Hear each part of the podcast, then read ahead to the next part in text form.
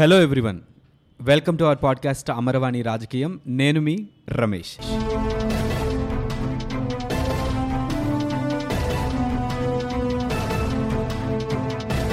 ఈరోజు మన టాక్ షోలో ఒక ఇంట్రెస్టింగ్ విషయాన్ని మాట్లాడడానికి నేను రెడీగా ఉన్నాను. డిస్కస్ చేయడానికి మనతో పాటు ఒక గెస్ట్ కూడా రెడీగా ఉన్నారు. ఈరోజు మీ అందరితో ప్రజెంట్ చేయడానికి నేను సిద్ధంగా ఉన్న అంశం ఏంటంటే వారసత్వ రాజకీయాలు.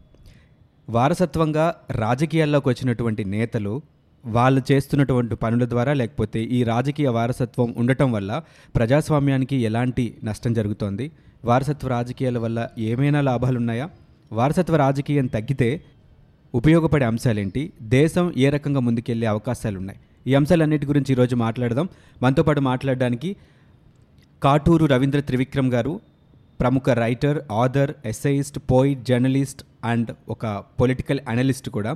సో సార్తో మాట్లాడదాం. సార్ నమస్తే సార్. నమస్తే. ఫస్ట్ ఆఫ్ ఆల్ మా అమరవాణి పాడ్కాస్ట్కి మీకు స్వాగతం సార్. నమస్కారం. సార్ ఈరోజు వారసత్వ రాజకీయాల గురించి మాట్లాడాలి అని మేము డిసైడ్ అయ్యాం సార్. అసలు ఈ వారసత్వ రాజకీయాల వల్ల అంటే ఇది ఒక ఆంధ్రప్రదేశ్కో లేకపోతే ఒక రెండు మూడు రాష్ట్రాలకో లేకపోతే రెండు మూడు దేశాలకో కూడా పరిమితమైంది కాదు. ప్రపంచవ్యాప్తంగా ప్రపంచవ్యాప్తంగా కూడా పాలిటిక్స్లో మనకి ఎక్కువగా కనిపిస్తుంటుంది.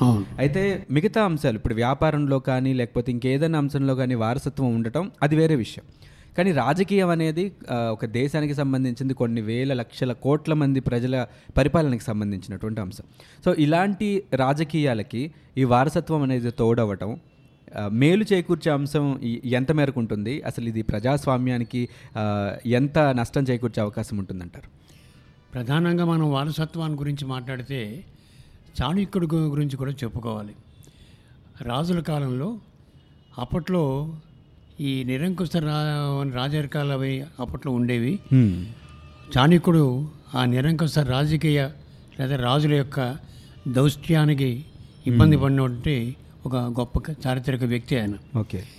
చాణక్యుడు అర్థశాస్త్రం రాశాడు. ప్రజాస్వామ్యం గురించి ప్రతిపాదించిన మేధావి చాణక్యుడు. చాణక్యులు అంటే ప్రజలు తమను తామే పరిపాలించుకోవాలి.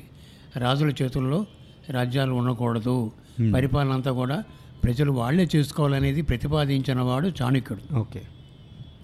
ఇది క్రమంగా మన దేశంలో రావడానికి ఆలస్యమైంది. అయితే ప్రపంచ దేశాల్లో మనకంటే ముందు వచ్చింది. ఓకే. బ్రిటిష్ మిగతా దేశాలు మనం చూస్తే ఎలా ఉందంటే ప్రజలు వాళ్ళ యొక్క ప్రతినిధులను వాళ్ళే ఎంపిక చేసుకోవడం అనేది Hmm. ఆ మిగతా పాశ్చాత్య దేశాల్లో కానీ విదేశాల్లో కానీ మనకంటే ముందు జరుగుతూ స్టార్ట్ అయింది. అవును. అయితే ఎప్పుడైతే మనకి వారసత్వ రాజకీయాలంటే మనం మన దేశానికి విదేశీ ఆక్రమణలు జరిగిన రోజులు మనం ఒకసారి గుర్తు చేసుకుంటే మ్మ్. మొట్టమొదట మనకి మొఘలాయిలు వాళ్ళు వచ్చారు. కొంచెం అంటే పెద్దగా మన దేశాన్ని ఎక్కువ ప్రాంతం ఆక్రమించుకొని చక్రవర్తులై వాళ్ళు పరిపాలన వాళ్ళు చూపించిన వాళ్ళు మొఘలను చెప్పుకోవాలి మనం. ఇది సుదీర్ఘకాలం వాళ్ళు పరిపాలించారు. ఓకే. అయితే వాళ్ళు ఈ వారసత్వ రాజకీయాలు అంటే రాజరికం అంటే తప్పకుండా వాళ్ళు వంశీకులే వస్తారు. అవును. అయితే మనం మొఘలాయ చరిత్ర చూస్తే ఎలా ఉంది? వారసత్వ రాజకీయాల్లో కూడా రాజుగారు పెద్ద కొడుకు రాలా.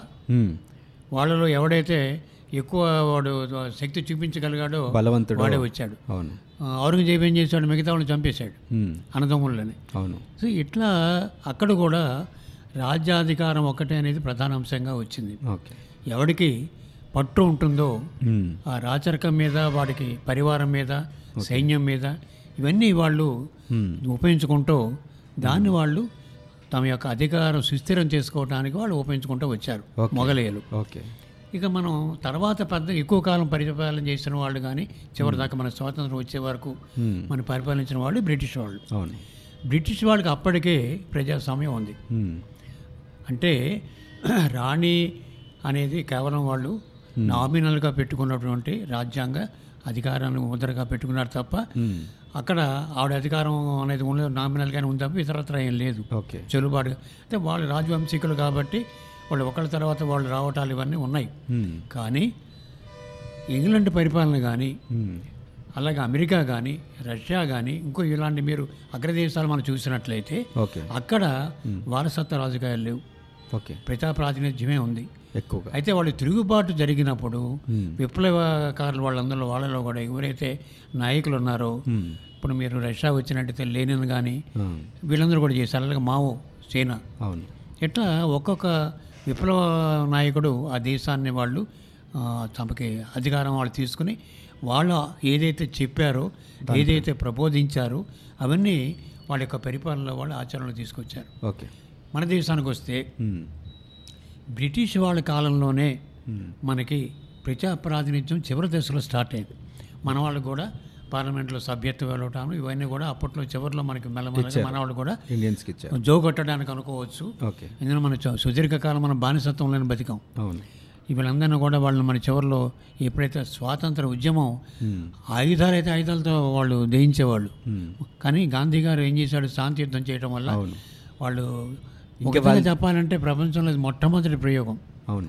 శాంతి యుద్ధం అనేది. సక్సెస్ఫుల్ అనమాట అంటే విజయవంతంగా ప్రపంచ చరిత్రలోనే గాంధీ గారు చేసిన శాంతి సమరం అనేది మొట్టమొదటిది. ఆఖరిది కూడా. ఇంకా అలా ఎవరు చేయలేరు. అవును. అంటే అంత సహనంగానే అది కానీ చారిత్రకంగా ఇంకెవరు చేయడం మనకు చూడలేం. అయితే మీరు అమెరికాలో చూడొచ్చు లుముంబా పార్టీ లుముంబా కానీ వీళ్ళందరూ కూడా నీగ్రోలు తమ హక్కుల్ని సాధించుకోవడానికి శాంతి ఉద్యమాలు చేశారు. గాంధీ ఆద్య వాళ్ళు ఆదర్శంగా తీసుకున్నారు. ఓకే. తర్వాత మన మన భారతదేశం విషయానికి వద్దాం. ఇక్కడ మనం గమనించాల్సిన విషయం ఏంటంటే స్వాతంత్రం వచ్చిన తర్వాత గాంధీ గారు చెప్పిన ఒక సూచన ఎవరు పాటించాల? ఓకే. ఆయన ఏం సూచన చేశారంటే కాంగ్రెస్ ముందుగా ఉండి లీడ్ క్యారెక్టర్గా ఉంటూ. నేతృత్వం వహించి స్వాతంత్ర సమరంలో విజయాలు సాధించడానికి ప్రధాన పాత్ర వహించిన కాంగ్రెస్ స్వాతంత్రం వచ్చిన తర్వాత దానికి ఏం పాత్ర లేదు కాబట్టి కాంగ్రెస్ని రద్దు చేయండి అని చెప్పాడు గాంధీ గారు. ఓకే. ఇంచేత అలా రద్దు చేయకపోతే కాంగ్రెస్ ఆధిపత్యానికి ఆరాటపడుతుంది మా వల్లనే అన్నీ వచ్చినాయి. ఈ ఫలాలు మేమే పొందాలి ఇవి మేము అనుభవించాలనే ఒక ధోరణి వస్తుంది అనేది గాంధీ గారు మేధావి ఆయన కూడా బారిస్తారు అవును. లా గ్రాడ్యుయేట్ హైలీ క్వాలిఫైడ్ అవును. గొప్ప లాయర్ ఆయన. దార్శనికుడు. ఇవన్నీ ఉన్నాయి కాబట్టి ఆయన కాంగ్రెస్ రద్దు చేయాలంటే ఎవరు ఒప్పుకోవాలి. ఎందుకు ఒప్పుకోలేదంటే మామిడి చెట్టు చక్కగా పాతి ఫలాలను వచ్చే టైంలో పంచుదామంటే ఎవరికి ఇష్టం ఉండదు. ఇష్టం ఉండదు అవును. కాబట్టి వాళ్ళు ఎవరు ఒప్పుకోవాలి. ఇంకొక మనకి దురదృష్టం ఏంటంటే అప్పట్లో మోతిలాల్ నెహ్రూ గారు లాంటి వాళ్ళు ఈ కాంగ్రెస్ నేతృత్వంలో పెద్ద బడా నాయకులు వాళ్ళు కూడా ఉండేవాళ్ళు. మ్మ్. ఆయన గొప్ప ధనికుడు. ఆయన ధాని ఆయన ఒక సంపన్న సంపన్నత గురించి చాలా కథలు ఉన్నాయి. ఓకే. ఆయన ఒకసారి ఇట్లాగేదో సందర్భం వస్తే ఆ రోజులు ఐదు వందల రూపాయల నోట్లు పెట్టి ఆయన కాఫీ కాయించాడని చెప్పి. తగలబెట్టించి. ఓకే. అట్లా కొన్ని ఉన్నాయి. సో ఇవన్నీ పక్కన పెడితే దేశ భవిష్యత్తు అనేది మనం ఆలోచించినప్పుడు ఇవన్నీ మనం పట్టించుకోకూడదు. అవును. కానీ అక్కడ జరిగిన చారిత్రకమైనటువంటి తప్పు ఏమిటాయా అంటే నెహ్రూ గారి పట్ల ఎక్కువగా ఆయన గాంధీ గారు ఒక మక్కువ పెంచుకున్నాడు. మోతిలాల్ నెహ్రూ గారి సాన్నిధ్యం చేత ఆ మొహోటలు పడిపోయి పద్నాలుగుకి పద్నాలుగు కోట్ల పటేల్ గారికి ప్రైమ్ మినిస్టర్ అవడానికి అవకాశం వస్తే ఏ ఓటు రాని నెహ్రూకి ప్రైమ్ మినిస్టర్షిప్ ఇవ్వడానికి ఈయన పటేల్ గారిని ఒప్పించాడు. అక్కడ బీజం పడింది అంటారా అసలు ఈ వారసత్వ నెహ్రూ. కుటుంబం తర్వాత రావడానికి ఆ తర్వాత దాన్ని ఇదిగా చేసుకొని మిగతా అన్ని చోట్ల. చరిత్ర పరిశీలిస్తే మ్మ్. మనం ఇవాళ భారతదేశం ఎదుర్కొంటున్నటువంటి అనేక సమస్యలకి బీజం అక్కడ పడింది. పైన. ఓకే. నెహ్రూ ప్రధానంగా అతను మనం అందరం చూసినట్టయితే చరిత్రకంగా అదర్వైజ్ కూడా మ్మ్. ఆయనకి వ్యక్తిగత బలహీనత కొన్ని ఉన్నాయి. అవి మనం విపులంగా చర్చించడం బాగుండదు కానీ వ్యక్తిగతంగా ఆయన బలహీనం ఉన్నాయని సంగతి అందరికీ తెలుసు. ఈవెన్ ఈ రోజు కూడా సోషల్ మీడియాలో రకరకాల కథనాలు వస్తూ ఉంటాయి. నెహ్రూ అలా నెహ్రూ అంటే వ్యక్తిగతంగా ఇప్పుడు మీరు మీరు గమనిస్తే ఏమైంది? మీకు అమెరికాలో ప్రెసిడెంట్ ఆఫ్ అమెరికాకి పర్సనల్ క్యారెక్టర్ లేకపోతే వాళ్ళు ఒప్పుకోరు ప్రజలు. మనం కొన్ని చూసాం అక్కడ. అవును. క్లింటన్ అవును. ఒక స్కాండల్ సెక్స్ స్కాండల్ ఇరుక్కుంటే. పెద్ద గొడవలు పడ్డాడు ఆయన. అలాగే మరి కొంతమంది ఇప్పుడు మీకు ప్రస్తుత ట్రంప్ కూడా. అతని మీద కూడా కొన్ని స్కాండల్స్ వచ్చాయి మీరు ఇంకో చూస్తే బ్రిటన్ బ్రిటన్లోకి వస్తే యూకేలో ప్రూఫియమో అనే డిఫెన్స్ మినిస్టర్ ఉండేవాడు. ఓకే. ఆయన కూడా సెక్స్ స్కాండల్లో డిస్మిస్ అయిపోయాడు ఆయన తీసేశారు ఆయన. ఓకే.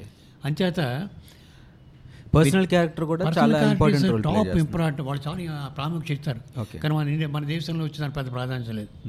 ఫోన్లో ఏదో ఇవన్నీ మామూలు అనుకుంటారు వీళ్ళు.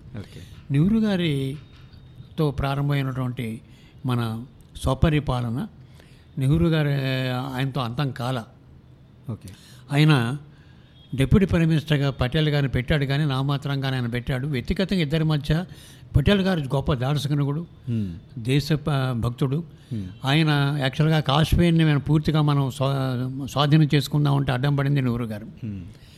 ఆయన అనవసరంగా తీసుకెళ్ళి మౌంట్ బటన్ గారి భార్యతో ఆయన సాన్నిధ్యం చేత ఆవిడ సలహా విని తీసుకెళ్ళి ఈఎన్ఓలో పెట్టాడు అనేది ఒక చారిత్రక అంశం. ఓకే.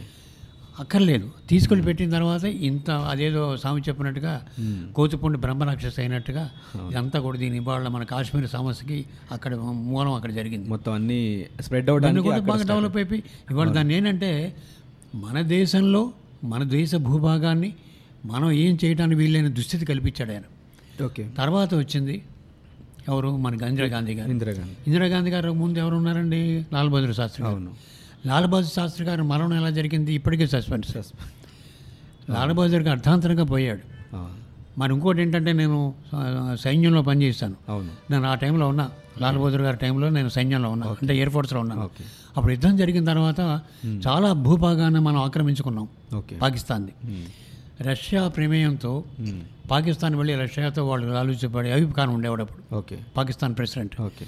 ఏం జరిగిందో మనకి బయటికి రాలేదు కానీ ఏదో మొత్తానికి నెహ్రూ మన ఆయన్ని తాష్కెంట్ ఒప్పందం అని చెప్పేసి లాల్ బహదూర్ శాస్త్రి అక్కడ తీసుకెళ్ళి ఆయన ఒప్పించి ఆ ఒప్పందాన్ని మీద సంతకాలు చేయించిన తర్వాత ఆ రాత్రి అనుమానాస్పద పరిస్థితుల్లో ఆయన మరణించాడు. శాస్త్రి గారు. రాధాకృష్ణ గారని ఎయిర్ ఫోర్స్లో గొప్ప డాక్టర్ గారు ఉండేవాడు. ఆయన అప్పట్లో వింగ్ కమాండర్ తెలుగువాడు కాకినాడ ఆయన. ఓకే. దేశంలో ఉన్న గొప్ప స్కల్ స్పెషలిస్టులు ఆయన ఒకడు. ఇద్దరు ముగ్గురు ఉండేవాడు ఆయన ఒకడు. నాకు వ్యక్తిగతంగా ఆయన తెలుసు. ఓకే. ఆయన అరవై నాలుగులో అరవై మూడులో ఆయన నేను కలుసుకున్నాను హైదరాబాద్లో. ఓకే. మిలిటరీ హాస్పిటల్లో ఉండేవాడు ఆయన. ఓకే. గొప్ప డాక్టర్ గారు. ఆయన్ని పోస్ట్ మార్టం చేయమని గవర్నమెంట్ అడిగింది. అయితే ఏమని చెప్పారు వాళ్ళు? మీరు ఏం చూడక్కల పరీక్ష చేయొద్దు. రిపోర్ట్ మాత్రం ప్రిపేర్ అయి ఉంటుంది. మీరు సంతకం చేయమన్నారు. ఆయన స్వయంగా నాకు చెప్పిన మాట ఓకే. ఆయన ఒప్పుకోవాలి అంటే ఇది డైరెక్ట్గానే వాళ్ళ డాటర్ని పదవిలోకి తీసుకురావాలి అన్న అంటే ఇందిరాగాంధీ ప్రైమ్ మినిస్టర్ అవ్వాలి అన్న ఇంటెన్షన్ తోటే. మనకి పరిస్థితులు బట్టి అర్థం అయ్యే విషయం ఏంటంటే కాన్స్పిరసీ జరిగింది. అంతే. ఆయన మరణంలో కూడా గొప్ప కుట్ర దాగి ఉన్నదనేది ఓకే. అందరూ అనుకుంటున్నమాట అందులో ఇంకా బయటికి రానివి చాలా ఉన్నాయి. అలాగే మీరు నేపా సుధా నేతాజీ. సుభాష్ చంద్రబోస్ కూడా చాలా మొదటి ఇక్కడ వాడి కుటుంబ సభ్యులు కూడా శాస్త్రి గారి కుటుంబ సభ్యులు కూడా ఇప్పటికీ ఆరోపిస్తున్నారు. శాస్త్రి గారి శరీరం మీద నీళ్ళ మచ్చలు ఉన్నాయి. ఓకే. బ్లూ ప్యాచెస్ అంటాం. ఓకే. ఉన్నాయి. అప్పుడు పోస్ట్ మార్టం రిపోర్ట్ సరిగ్గా చేయలేదు. ఇవన్నీ కూడా చాలా అలిగేషన్స్ ఇప్పటికీ మనం వింటూ ఉంటాం. అంటే రాజకీయంలో ఇలాంటివి జరగటం మనకి చాలా బాధాకరం. ఆయన ఏంటి బాగా మనం గొప్పగా తలుచుకొని గౌరవించేటువంటి అద్భుతమైన వ్యక్తుల్లో లాల్ బహదూర్ శాస్త్రి గారు ఒక అవును అవును. మరి అలాంటి వ్యక్తి దేశం కోల్పోవడం అనేది తక్కువగా మనం బాధపడే విషయం కదా. అవును. లాల్ బహదూర్ గారు శాస్త్ర టైంలోనే మనం అరవై ఐదు యుద్ధం గెలిచాం. అవును. అప్పుడు పాకిస్తాను మన మీద భూటో గారు వాళ్ళకి పాకిస్తాన్ ఫారిన్ మినిస్టర్. యూనోకి వెళ్ళి ఓ పిచ్చి పిచ్చిగా మాట్లాడేసేవాడు ఇండియా చెడుతో. ఆయన ఏం చెప్పేవాడు? వెయ్యి సంవత్సరాలు కాశ్మీర్ కోసం యుద్ధం చేస్తామన్నాడు స్టేట్మెంట్లో ఒకటి. Okay. Nineteen స్టేట్మెంట్స్లో. Thousand years war with India అన్నాడు. మ్మ్. అలాగా ఇంకోటి ఏం చెప్పాడు? ఇండియాని రకరకాలుగా ఆయన తిట్టేవాడు. మన వాళ్ళని మన నాయకుల్ని మన దేశాన్ని. పాకిస్తాన్లో ఆయనతో పాటు కొందరు తిట్టేవాళ్ళు. మ్మ్. ఆయన శాస్త్రి గారు ఏమన్నాడు ఆయన? తిట్లని హిందీలో గాలి అంటారు. గాలి అంటే బూతులు తిట్టం ఓకే. గాలికో గోలీ ఇస్తే జవాబు దేంగా అన్నాడు. గోలీ అంటే తుపాకి తుపాకీతో చెప్తాం మేము సమాధానం? ఇది చాలా ఫేమస్ ఓకే. అలాగే జై కిసాన్ జై జవాన్ నినాదాన్ని తీసుకొచ్చింది ఆయనే అవును. సార్ అయితే ఇప్పుడు అంటే మన ఈవెన్ మన మన రాష్ట్ర చిన్న చిన్న రాజకీయాల్లో కూడా గమనిస్తే సర్పంచ్ దగ్గర నుంచి మొదలు పెడితే ఎమ్మెల్యేలు కానివ్వండి ఎంపీలు కానివ్వండి ఈవెన్ ముఖ్యమంత్రి స్థాయి వరకు కూడా ప్రతి రాష్ట్రంలో కూడా పేర్లు కూడా మనం చెప్పుకుంటే జమ్మూ అండ్ కాశ్మీర్లో అబ్దుల్లా ఫ్యామిలీ ఉన్నారు. Sheikh Abdullah Farooq Abdullah Omar Abdullah family Mufti family. And అలాగే యూపీలో ములాయం సింగ్ యాదవ్ అఖిలేష్ యాదవ్ అలాగే బీహార్లో లాలూ ప్రసాద్ యాదవ్ తేజస్వి యాదవ్ ఇట్లా కర్ణాటక తెలంగాణ ఏపీ ప్రతి చోట సీఎం స్థాయిలో ముఖ్యమంత్రి స్థాయిలో రాష్ట్రాన్ని పెద్ద స్థాయిలో పరిపాలించే స్థాయిలో ఉన్నారు. అయితే అంతే స్థాయిలో భారతీయ జనతా పార్టీలో మనకు కనిపించదు. అంటే సీఎం క్యాండిడేట్ వీళ్ళ తర్వాత వీళ్ళే అవుతారు ప్రధానమంత్రి వీళ్ళ తర్వాత వీళ్ళే అవుతారు మనం చెప్పలేం. కానీ మళ్ళీ భారతీయ జనతా పార్టీలో కూడా ఎమ్మెల్యే ఎంపీ క్యాడర్ దగ్గరికి వచ్చేసరికి ఈ వారసత్వం అనేది కనిపిస్తుంటుంది అయితే భారతీయ జనతా పార్టీ ఆ వారసత్వ రాజకీయాల్ని ప్రోత్సహించకపోవడం ఈరోజు ఇంత భారీ స్థాయిలో విజయాన్ని సాధించి అద్భుతమైనటువంటి ఒక పరిపాలన చూపించడానికి ఒక కారణంగా చెప్పచ్చు అంటారు ఇప్పుడు భారతీయ జనతా పార్టీలో విధానపరంగా వారసత్వ రాజకీయాలు లేవు. వాళ్ళు మనం గమనించినట్లయితే వాళ్ళ పునాది ఏమిటి? ఆర్ఎస్ఎస్. రాష్ట్రీయ స్వయంసేవక సంఘం ఆర్ఎస్ఎస్. ఆర్ఎస్ఎస్లో కేవలం పేటాడిజమే దేశభక్తి ఒకటే వాళ్ళు ఇక్కడ పా- ప్రాతిపదికగా తీసుకుని ప్రతి అంశాన్ని వాళ్ళు రూపొందిస్తుంటారు.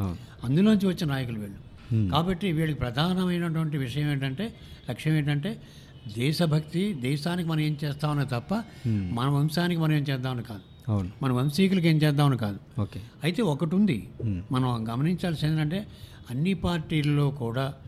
అంటే ఇది కాల బంగారంలో కూడా మనం రంగు గరాగ్ గెలుస్తుంది. అవును. ట్వంటీ ఫోర్ క్యారెట్ మన నగలకు పనికిరాదు. అవును. అదేవిధంగా భారతీయ జనతా పార్టీలో కొంతమంది నాయకులు ఇటీవల మనం చూసాం. కొంతమంది వాళ్ళు అపఖ్యాతి చేస్తున్నారు. అవును సార్. అయితే వీటికి చట్టపరంగా వాళ్ళు చర్యలు తీసుకుంటున్నారు. ఓకే. మిగతా పార్టీలు అలా లేదు. ఎలా ఉంది? కాంగ్రెస్ పార్టీ ఉందంటే తప్పు చేస్తే ఇది రాజకీయంగా మమ్మల్ని ఇబ్బంది పెడుతున్నారు తప్ప ఇది మేము తప్పు ఏం చేయట్లేదు. నేను చిదంబరం గారి స్టేట్మెంట్ అదే. అవును. ఇప్పుడు హత్య చేసి కక్షపూరిత ఆ, ఇప్పుడు ఎలా ఉందంటే మర్డర్ ఎందుకు చేసామంటే దానికి ఒక కారణం ఉందంటాడు కారణానికి కాదు చట్టానికి కావాల్సింది కారణాలు కాదు.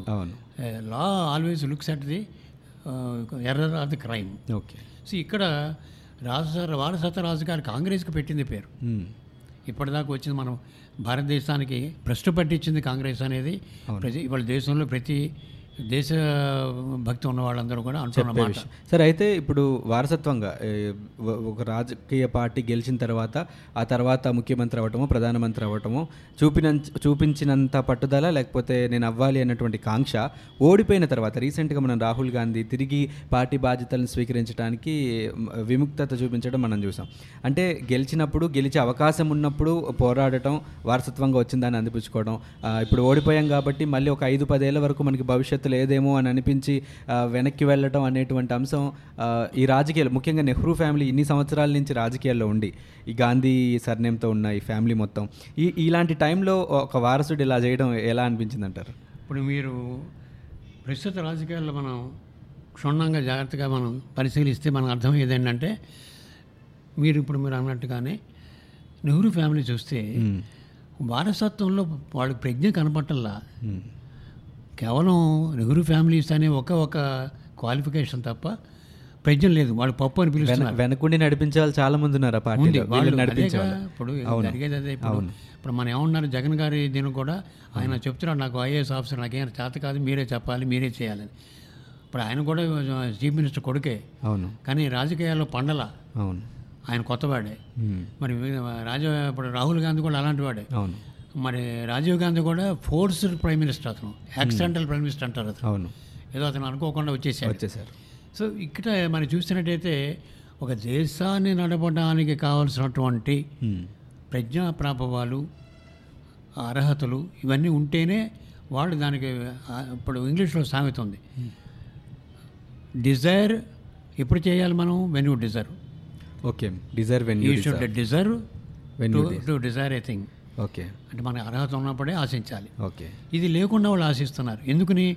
మా తాత అవన్నీ చేశాడు కాబట్టి మనం రావాలి. ఇది రాయల్ ఫ్యామిలీస్ కాదు. అవును. రాచరిక వ్యవస్థ కాదు. ఓకే. కాబట్టి అలా ఆశించకూడదు. అవును. దేశ భవిష్యత్తు దేశం యొక్క బాగోగులు మనం దేశానికి పురోగతి ఇవన్నీ చూసుకున్నప్పుడు సమర్థుడే దేశానికి నేత కావాలి. అయితే ఈ మధ్య రాజకీయాల్లో సార్ మనకి తెలుగులో మన ఏపీ తెలంగాణలో కానివ్వండి లేకపోతే మిగతా రాష్ట్రాల్లో కానివ్వండి ఒక కొత్త పొగడ అంటే వారసత్వ రాజకీయాల్ని మేము ఎంకరేజ్ చేయం సమర్థత ఉన్న నాయకులే కావాలి దేశానికి అని చెప్పేటువంటి ఒక ఒక నినాదంతో కొన్ని పార్టీలు పుట్టుకొచ్చాయి వాటి మీద పనిచేస్తున్న పార్టీలు కూడా ఉన్నాయి. అయితే వాటికి అంత సక్సెస్ అయితే లేదు. అయితే ఇప్పుడు ఒక ప్రజాస్వామ్యానికి ఇది ఒక నష్టం చేకూరుస్తోంది. ఒక ద్వితీయ స్థాయి నాయకత్వాన్ని మనం పెంపొందించుకోలేకపోతాం ఈ వారసత్వ రాజకీయాల వల్ల అని మనం చెప్పుకుంటున్నప్పుడు వీటిల్లో మార్పు తీసుకురావాలంటే మళ్ళీ ఇదే వారసత్వ రాజకీయాల ద్వారా అధికారంలో ఉన్నటువంటి వ్యక్తులే రాజ్యాంగంలోనూ ఏవో చట్టాలు మార్పులు తీసుకురావాల్సిన అవసరం ఉంటుంది. అది జరిగే అసలు అవకాశం ఉంటుందంటారా భవిష్యత్తులో? ఇక్కడ ఒక పాయింట్ ఉంది. పాయింట్ ఏంటంటే ఇందాక మీరు అన్నట్టుగా రెండవ స్థాయి నాయకత్వం. నాయకత్వాన్ని మనం సిద్ధం చేసుకోవాలి. అవును.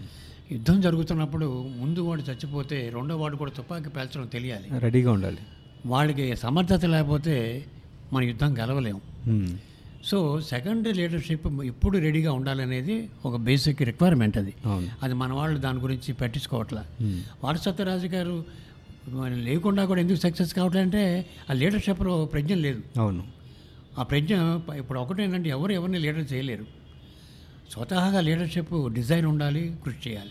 అవును. అది వాళ్ళు స్వయం కృషితో పైకి రావాలి. ఓకే. ఒకసారి డైరెక్టర్ విశ్వనాథ్ గారిని ఎవరు అడిగారు. మీరు మీ తర్వాత ఎవరైనా గొప్ప డైరెక్టర్స్ మీరు తయారు చేస్తారంటే ఎవరు డైరెక్టర్ తయారు చేయరు అన్నారు. అవును. లీడర్షిప్ కూడా ఎవరు తయారు చేయరు. ఓకే. వాళ్ళంతా వాళ్ళు లీడర్షిప్ క్వాలిటీస్ డెవలప్ చేసుకోవాలి. స్వయం కృషితో పైకి రావాలి. అది ఎవరైతే రాజకీయాల్లో మేము రాణించాలి పైకి రావాలనుకున్న వాళ్ళు వాళ్ళు తమ ప్రజ్ఞను వాళ్ళే పెంచుకోవాలి. మ్మ్. అవగాహన ఉండాలి. దేశం గురించి చరిత్ర గురించి దేశం యొక్క అవసరాల గురించి పరిపాలన ఉన్న లోపాల గురించి వీటిని ఎలా మనం సరిదిద్దాలి? దానికి ఒక ఖచ్చితమైనటువంటి విలక్షణమైనటువంటి అవగాహన పెట్టుకొని ఒక ప్రణాళిక సిద్ధం చేసుకోవాలి. అప్పుడు వాళ్ళకి తప్పకుండా అర్హత వస్తుంది. ఓకే. సరే ఇంకొక విషయం. ఇప్పుడు వారసత్వ రాజకీయాలని పెద్దగా వ్యతిరేకించే ప్రజానికం ఉండరు. వీళ్ళ తర్వాత వీళ్ళు వస్తే మాకు నచ్చదు లేకపోతే ఈయన ఈయన ఉండటం వల్ల మాకు ఇష్టం లేదు అని అని వ్యతిరేకించే సామాన్య ప్రజానికం చాలా తక్కువ ఉంటారు. సామాన్య ప్రజీకారులు ఏమంటారంటే వాళ్ళని పాసివ్ పీపుల్ అంటారు. అంటే ఉదాసీనంగా బతికే మనుషులు ఎక్కువ మన దేశంలో. రాజకీయాల గురించి క్యాజువల్గా వింటారు తప్ప సీరియస్గా ఉండరు. ఉండరు. తిరుగుబాట్లు విప్లవాలు ఏం లేవు మన దేశంలో. ఎందుకంటే ప్రతివాడు బతికితే చాలు వాళ్ళు ఈ రోజు గడిస్తే చాలు అనుకుంటారు.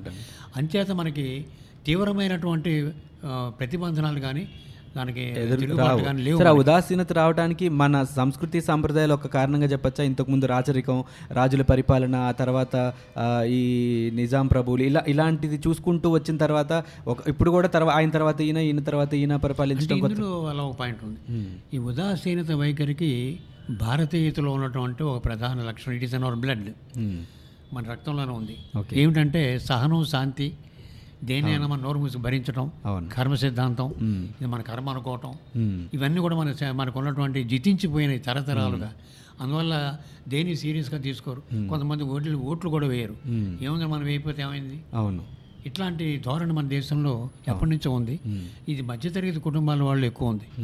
వీళ్ళు చైతన్యం సామాజిక చైతన్యం రాజకీయమైనటువంటి అవగాహన ఇవి సమాజంలో లేనంత వరకు ఇట్లాగే ఉంటుంది. తీవ్ర ప్రభావం చూపితే తప్ప ప్రజ అంత సహనంతో భరించే ప్రజలు వ్యతిరేక వ్యతిరేకించడం అనేది జరగకపోవచ్చు.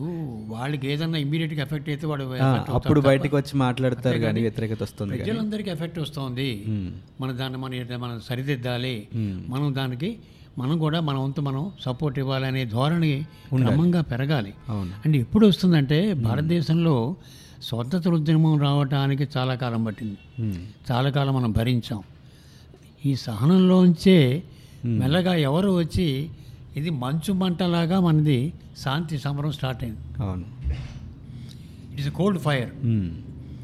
అది అలాగా మనం మెల్లగా రాజుకొని మంచు మంట మెల్లమెల్లగా స్ప్రెడ్ అయ్యి అది ప్రజలు అందరూ కూడా చైతన్యాన్ని తీసుకొస్తే. రాబోయే రోజుల్లో మంచి జరుగుతుంది. వారసత్వ రాజకీయాలు అంతం కావాలి. ఎందుకంటే వాళ్ళు ఎప్పుడైతే ఇప్పుడు మీరు కవిత మన టీఆర్ఎస్ పార్టీ అవును. పాపం కేసీఆర్ గారు ఏడ్చాడు అందరూ చూసేలాగా. చాలామంది వాడు చాటుకు ఏడుస్తారు ఆయన ఎదుర్కొండా ఏడ్చేశాడు ఆపుకోలేక. అవును. అంటే ఎందుకు అంటున్నానంటే ఇవన్నీ వారసత్వ రాజకీయాలు చెల్లుబాటు కావనేది వాళ్ళకి తెలియాలి. ఎవరైతే నా తర్వాత నా వంశం వాళ్ళు ఏలాలనుకున్న వాడికి కొన్ని దెబ్బలు తగలాలి. అవును. ఎన్నికల్లో కానీ అప్పుడు హైయర్ హైయర్ అథారిటీలో ఉన్న వాళ్ళు కూడా నిజమైన నిజంగా సమర్థత ఉన్న వ్యక్తిని మాత్రమే తీసుకొచ్చి పెట్టే పరిస్థితి ఉంటుంది చరిత్ర పాఠాలు వాళ్ళకి నేర్చుకోవాలి అవును అనుభవాల ద్వారా దెబ్బలు తినాలి. అవి జరిగినప్పుడు వాళ్ళు రియలైజేషన్ వస్తుంది ఓకే ఇప్పుడు కేసీఆర్ గారు కొన్ని చోట్ల మనం గమనిస్తే ఎలా ఉందంటే. వాళ్ళు అనుకున్నట్టుగా రిజల్ట్స్ చేస్తున్నారు. ఏం మాయ జరుగుతుందో ఎవడో తెలియదు.